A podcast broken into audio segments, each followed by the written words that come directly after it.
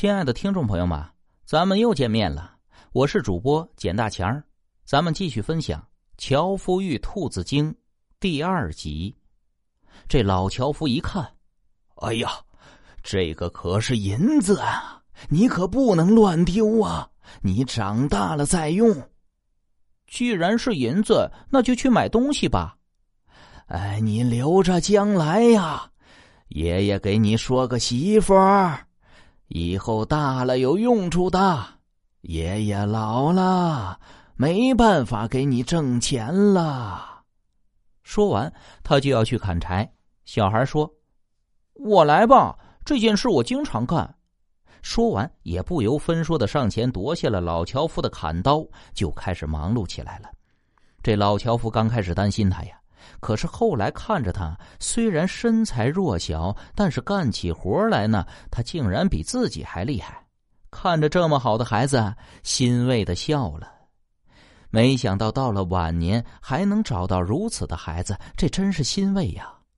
很快砍了一大捆的柴，老樵夫背着柴到了集市上去卖。哎，今天还别说，竟然碰到了一个大财主啊！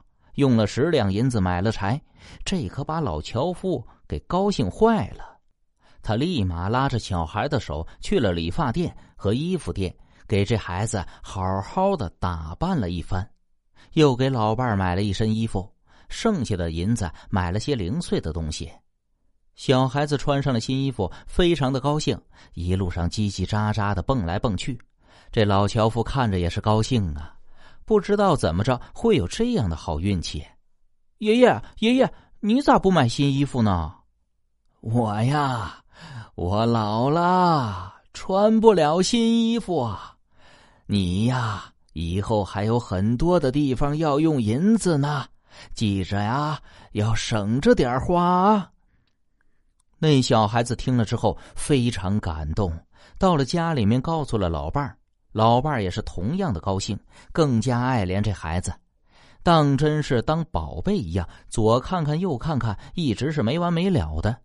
用买来的米做了一顿大米饭。这个年代呀，他们因为没有钱买不了这么好吃的米饭，经常是吃野果子、吃土豆。那这一顿饭下来，小家伙吃的最多，老两口一个劲儿的给他夹菜，感动着小家伙竟然哇哇大哭起来。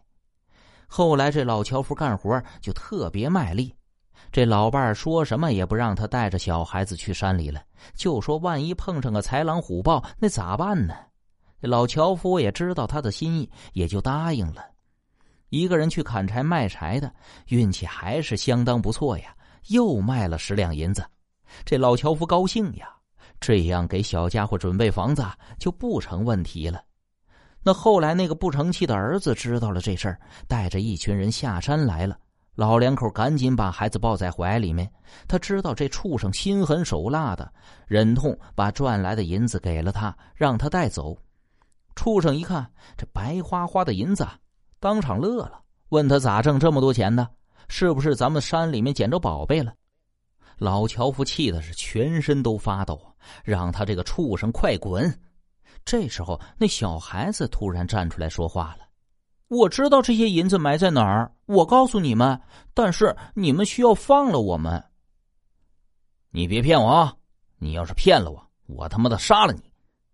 那小孩子毫不恐惧，沿着这条路走，前面有个泥潭，你们要立刻跳进去。